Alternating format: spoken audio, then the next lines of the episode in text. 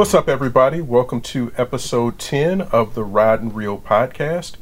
I'm Rod Beard, Pistons beat writer for the Detroit News, and we are finally here at the time for the NBA draft to take place. After all the postponements because of the pandemic, we're finally at a point where we can say we are at the NBA draft, and I'm excited for it. It's going to be all virtual at the ESPN studios in Bristol, not at Barclays Center in Brooklyn but it's still going to be an exciting night. I'm looking forward to just what the NBA is able to put together in terms of production to make it all happen. Just going to do a, a, fairly short show today. A couple of things I wanted to hit on. Obviously, the Pistons' choice at number seven is going to be at the top of that. And we got a little bit of extra news with the trade Bruce Brown going to the Brooklyn Nets. And what does that mean? And what does that say about the state of where the Pistons franchise is right now? That they would make such a deal. So just wanted to hit on two major points here and uh, maybe what the path forward looks like for free agency this week and, and maybe some other trades that might be out there that the Pistons can look to before they get the season started. But we'll start with the draft and, and obviously we've known about this since the lottery that the Pistons were going to be in that number seven slot and looking at what their options might be, whether they would trade up, trade down, maybe stay in that same spot and, and just the way that it looks to me, I can't see them trading up. It's going to involve getting more assets and putting them in the pot. And if there's one thing that we saw from the Bruce Brown trade, it's about gathering assets. The second round pick that they're going to get from Brooklyn, which is Toronto's pick, getting an asset like that versus giving them away. And I don't know what a package looks like for them to move up to get into number three, number four, number five to get somebody else that they would want. It, it seems to me that number seven is going to be a nice sweet spot for them to get the guy that they want or get a guy that they want. And, and look at it this way if you look at most of the experts' draft boards, they have LaMelo Ball, James Wiseman, and Anthony Edwards going in some kind of order in the top three one, two, three, three, two, one, whatever. If you look at those three, and then the next three are probably going to be Avdija, Obi Toppin, and Tyrese Halliburton, or some other wild card in there. You could get Devin Vassell. You could get somebody else that, that jumps up and makes that. Onyeka Okongwu could get in that six spot. Anybody else, then you're still left with who I think is going to be the Pistons' pick at number seven, which is Killian Hayes. And and there's so many reasons for that. We've gone over them in, in previous podcasts, and I've written about it extensively that the Pistons' biggest roster need is point guard. They only have one point guard in Derrick Rose, who's on an expiring contract. So that's not something that you can just go out and immediately fix in free agency unless you're going out to get a Fred VanVleet or a DJ Augustine or, or somebody like that, a veteran who can immediately come in and be able to play.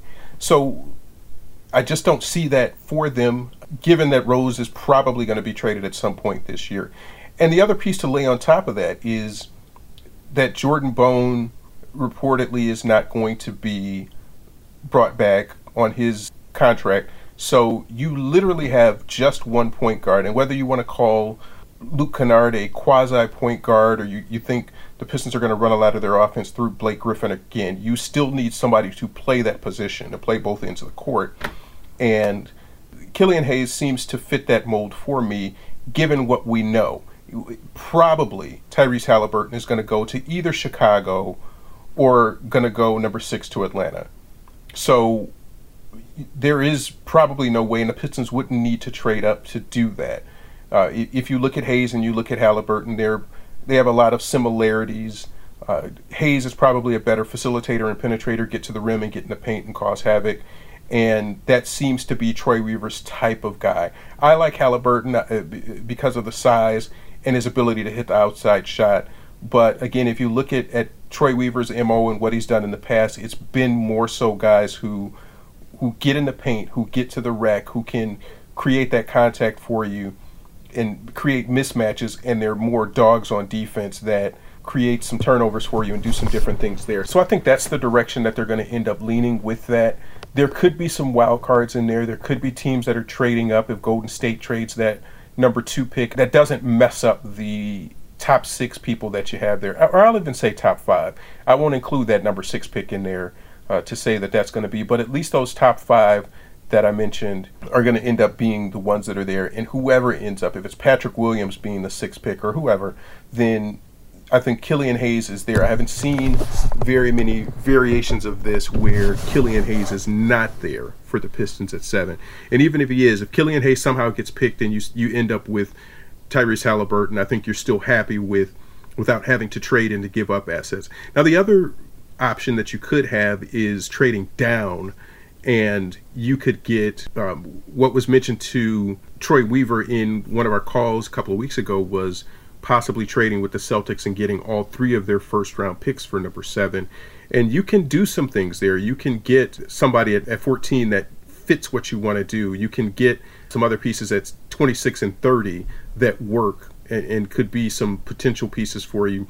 But it, I just don't see the point in that. If you have a Killian Hayes that really checks off a lot of boxes of things that you want to do, why mess around and get a second tier player and kind of short circuit that maybe you could end up with if you could get a Kira Lewis and then 26 and 30 end up being a, a center and a wing that you like because some other players fall down, then maybe I can see that happening, but I just don't think that that's the best move for the Pistons. I think you take the best player at seven that's there, the best point guard at seven, and then you just kind of move on and, and not have to worry about the rest of that stuff. So we'll, we'll see how all of that shakes out, but if you can get more assets for it, I think that's something that Troy Weaver will consider. But uh, the other scenarios, I, I, just don't know. I mean, Onyeka Okongwu is the other name that I'll throw in there, and that's if you really believe in free agency, you can go out and get a solid point guard. You can get two point guards because eventually you're going to need two. That you can, I can listen to a conversation of saying DJ Augustine is your placeholder, and maybe you want a better point guard in the draft next year so DJ Augustine is your, your placeholder that you get in free agency. You can get a Okongwu who can be your center of the future. Doesn't necessarily need a lot of touches on offense, can play some solid defense and protect the rim for you, can play alongside Blake Griffin. I think those are all things that kind of make sense if you're building the roster that way. But it, it's just what do you do if these deals come along and you get offered that? You have to think very quickly. And I'm sure that Troy Weaver and his staff have been through these simulations and said, what happens if somebody's offering a trade? What happens if the Celtics want to send us all three of those picks? What if we get a team that is going to give us a player that we can really use, a plug and play player, and a mid teens pick? How do we handle all of those things? So I, I'm just excited to see what all of this ends up being. But again, I think the, the pick is Killian Hayes. I, I just don't think you overthink it. The, the talk with Patrick Williams, I think, is some smokescreen. I, I think it's it's also some looking at how to bulk up the roster with wing players and and like kind of the six eight six nine type players who can guard and switch and do everything else. And I think one thing that we learned in these playoffs, and especially from the Miami Heat, is that you can never have enough of those guys. Uh, a Duncan Robinson, uh, who can just step in there, who can guard any number of people and switch. I've talked about Bam Adebayo at length of what that versatility does and how that's changed things. And maybe Onyeka Okongwu could be that type of guy. Uh, but again, I think that's if you look at Troy Weaver's draft history in Oklahoma City and his trade history is that he covets that type of player. When you look at a Shai Gilgeous-Alexander, uh, Darius Bazley, uh, those types of guys are, are, ones that can step in very easily and, and, switch defensively. Shooting isn't necessarily their forte, but they certainly put the ball on the court, get to the rack, and, and can do some damage that way too. Uh, so the rest of the first round is going to be very interesting too, and, obviously from a local standpoint, uh, Cassius Winston and Xavier Tillman are two names that people are going to have their eyes on and see whether they go toward the bottom of the first round or, or somehow slip into the second round. With the depth in this draft, and Troy Weaver talked about the depth that's in this this first round that you might be able to get a quality player even in the teens. So I think that's his hat tip to potentially being able to trade down and pick up more assets. But I think not only in this year's draft, you want to pick up things that that are in the future too. And it, just as a, a Sam Presti template, you can see all of these trades that they gutted their their backcourt completely. They got rid of both Chris Paul and Dennis Schroeder, and they got a ton of draft picks for those guys. Uh, so they're well positioned into the future. And there was a, a tweet that went out earlier that had all of these picks that the Thunder have gotten for these couple of picks, the picks that they made in the past couple of years, and it's just a ton. And I don't know if you want to position yourself that way to just be a team that's just ready for the future. But Oklahoma City was in the playoffs this year. It's not like they're just a, a, in a vast wasteland of, of a roster and they're trying to figure out who's going to play for them. They have some pieces, and in addition, they do have uh, draft picks to, to just kind of they could make a, a, they could draft a team in, in one draft or two drafts and given what we know about um, one and duns and, and how that rule is, is going to play out in the next couple of years and, and the talent that's coming through you want to be in Oklahoma City that has draft picks to spare. And even if you, you decide you want to start contending quickly you can use those as trade pieces. So certainly Sam Presti's done a job there and if if Weaver has done any kind of gleaning from that, he may do the same sort of thing when you start looking at, at how he's going to construct this roster. So the other piece is the Bruce Brown trade, and it, it, caught a lot of people off guard. I hadn't even finished my first cup of coffee on uh, on Monday morning when that happened, uh, and it was a little bit shocking. But when you think about it, it, it kind of makes sense for what Troy Weaver is doing. It is if you bring him in here and you say he's a top-notch talent evaluator he's made his evaluation by trading Bruce, Bruce Brown. He's saying that that's not a guy that's going to be uh, in the future of this organization, in the long term future. And Bruce's contract wasn't guaranteed for this coming year. It, it, they were going to pick it up, it wouldn't have been a problem there. But in the long term future, he, he just wasn't going to be a guy that was going to be very useful for what they're looking to do. And what I thought about was last year when Dwane Casey had Bruce Brown move over and play some point guard, that wasn't a complete failure, but it wasn't a, a huge success either. He was he was okay. He was a, a, guy that you could plug in, and he had his share of turnovers. He had his share of struggles in, in getting the offense started in the way that it should be, and he also had some troubles finishing at the rim. Now, if you're going to be a, a point guard and you're six foot four then yeah, that's good size for a point guard. But if you're going to guard the James Hardens of the world, and, that's been Bruce Brown's calling card is on the defensive end. If you're going to guard your your Steph Currys, your James Hardens, your your Klay Thompsons, those types of guys, you have to be able to do something on, on the offensive end to balance with that to, to sort of justify your minutes on the court because you can't be a, a minus type player that yes you're stopping the other guy from scoring but you're not adding much value on the other end and that's where bruce had kind of struggled. He had made some some very good strides and, and i don't want to diminish that that his three point percentage went up about nine percentage points his scoring was up a little bit and rebounding was there I'm not doubting Bruce Brown's toughness. I'm not doubting anything about him. I think he's a, a nice, good, young rotational piece. And with the Brooklyn Nets, he'll find some playing time. He will not be a starter in Brooklyn, though. And, and that's if that's where you're trying to get with this Pistons team, you have to realize Bruce Brown for what he is. He's not a, a heavy minute starter who's going to go out and play a ton of minutes for you and then go back on the defensive end and, and earn his bread there he's just a, he's a piece. He's a, a, small piece of what they were trying to do, and given what the roster is, that's just how it turns out. So Bruce is, is a good guy. I don't have anything against him. I'm not going to sit here and try to down him now that he's been traded.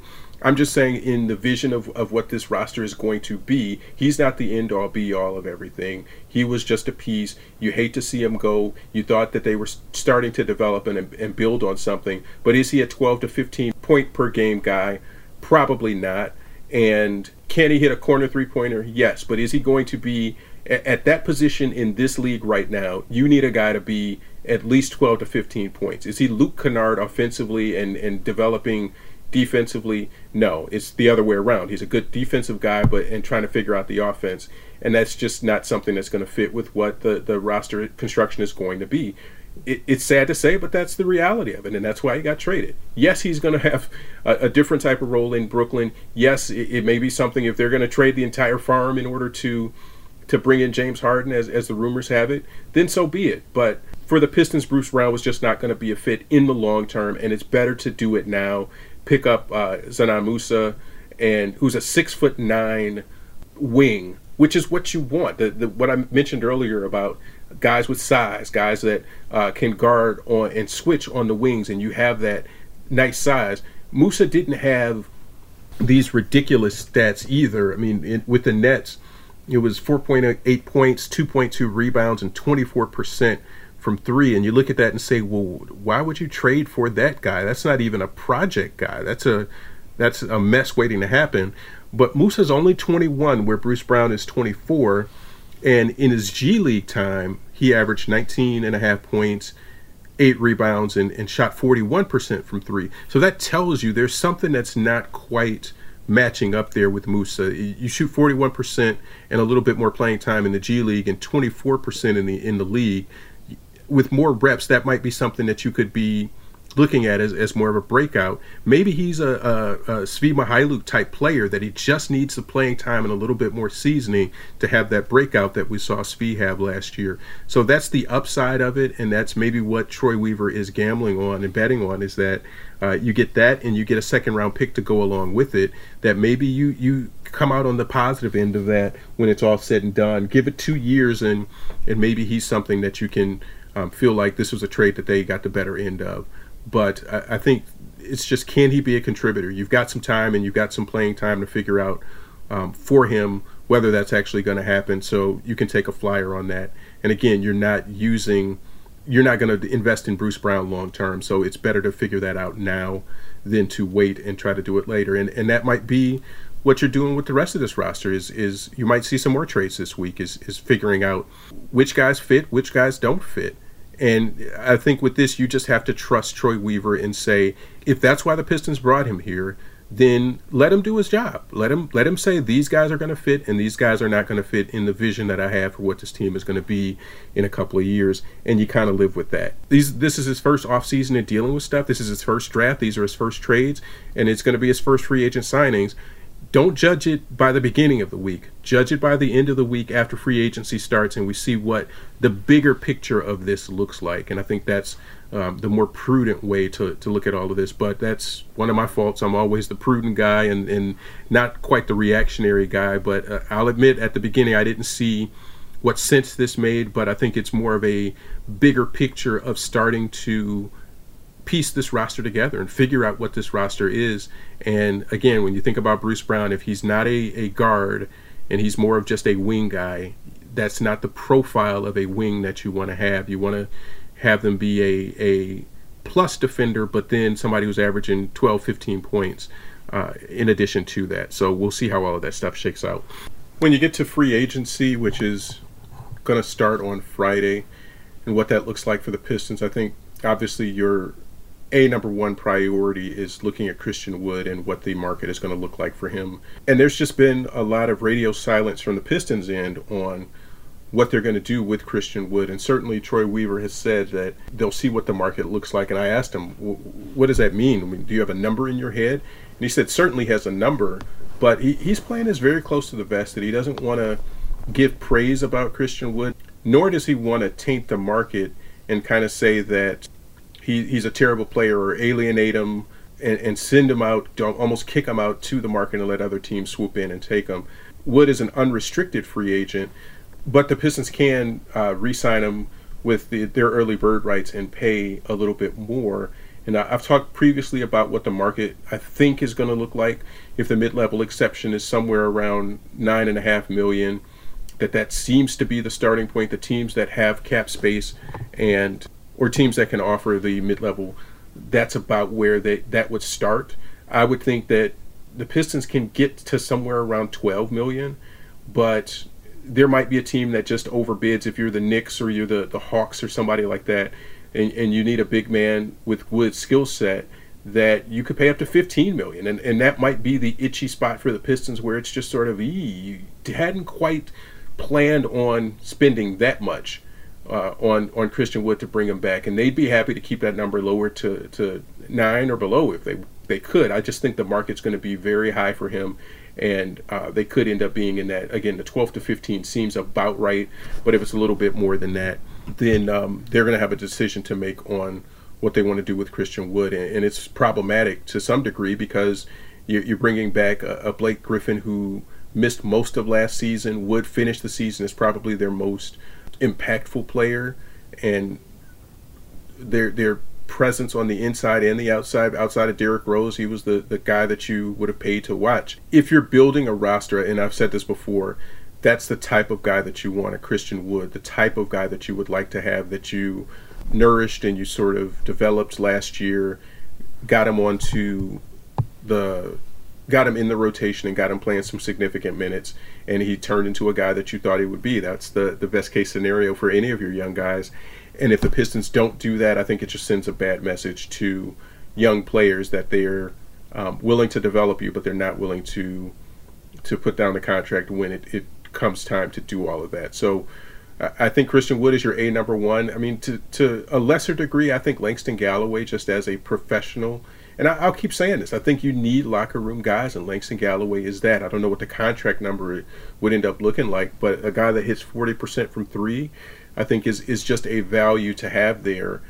The the backcourt is isn't quite as crowded as it was with Bruce Brown being traded, but I think you can find some space in that cap for the Pistons. And I think their overall strategy is just going to be trying to look at look at Fred VanVleet, see what the numbers are on that, but I don't think you go all in and, push all of your available cap space in on on VanVleet. If that number is 20 or 25 million, somewhere in that range, then I think you um, you have to think long and hard about what that's going to look like. Are they ready to add VanVleet and to be able to contend it uh, just yet? I, I don't think they're quite there. And so adding VanVleet means that you you think you're closer and you're ready, and I just don't see that, that that's in the, the cards for them right now. I think you look at a an Aaron Baynes type player or a Harry, Harry Giles. There are centers that you can bring in as sort of fixes if you don't draft somebody like Okongwu as your main guy. But Justin Patton and Thon Maker are really the only centers that are even if Thon is coming back, which isn't a guarantee just yet, he's just been doing workouts in the summer. So there's still plenty to figure out at that center position. is just as as a, much of a need as point guard is, and what they're going to do there. So I think they're in free agency. You want to look at point guard. You're going to need at least one more, maybe even two. Uh, you're going to need a center. You probably want to get an athletic wing if you can. But more than anything else, the Pistons can look to bring on bad contracts and again accumulate assets from other teams that uh, make you their dumping ground for their bad deals. And again, when you get some of these big numbers and these big deals with teams like a James Harden or Russell Westbrook. Sometimes you need a third team to come in and just absorb contracts, and the Pistons can do that. And if they can get some additional picks to, in the process of doing that, even better for them. On the uh, Russell Westbrook trade front, I had, had mentioned that only from the sense that it is possible to do. Not that I think it's going to happen, it is possible if they were going to take him into their cap space and they send out a contract like a Tony Snell for about 12 million, it's possible to do. I just don't see that Russell Westbrook is the best fit for this roster right now. Very much the same way that you look at Fred Van VanVleet, not being the the timing of it isn't right. And Westbrook comes with some requirements that you've got to let him be Russ. You've got to let him take a ton of shots at the rim and here's my most sort of compelling argument. When you think about Westbrook, his elite skill is his speed and his sort of anger that he gets to the rim. Russ just turned 32 the other day. That's going to start diminishing after a certain point, and that certain point may even be now. So if you're paying him 41 million and up to 47 million in his last year, he's got 3 years left on that deal and 130 plus million you need him to be. If this were two or three years ago, maybe. But Russ turning 32, I don't think the desire is going to wane at all. But I think it's going to be hard to justify paying him 47 million in two more years when he'll be 34 years old. That's just a really, really tough pill to swallow. And even if you're doing that, even if you kept Blake Griffin, then you're really putting your entire two or three year span on guys with an injury history that you have questions about and guys who are starting to age in a way that they've got to perform at that level still past the age of 30, which not everybody can do. So uh, I think those are just two caveats that you, you don't want to. For Troy Weaver coming in in your first year, I don't think you want to gamble that much on guys' health and things working out, everything having to work out right for you to get what you're looking for. So um, that's just a, a, quick look at some free agency stuff and draft stuff and um, the trade front. and uh, again, I think expect there to be a flurry of action this week. Eh, some of it, including the Pistons. I think there's going to be a lot of wheeling and dealing as Troy Weaver tries to uh, right size this roster and get in some players that he wants to. You can check out all the coverage online at DetroitNews.com. You can find me on Twitter at DET News Rod Beard. We'll catch you next time.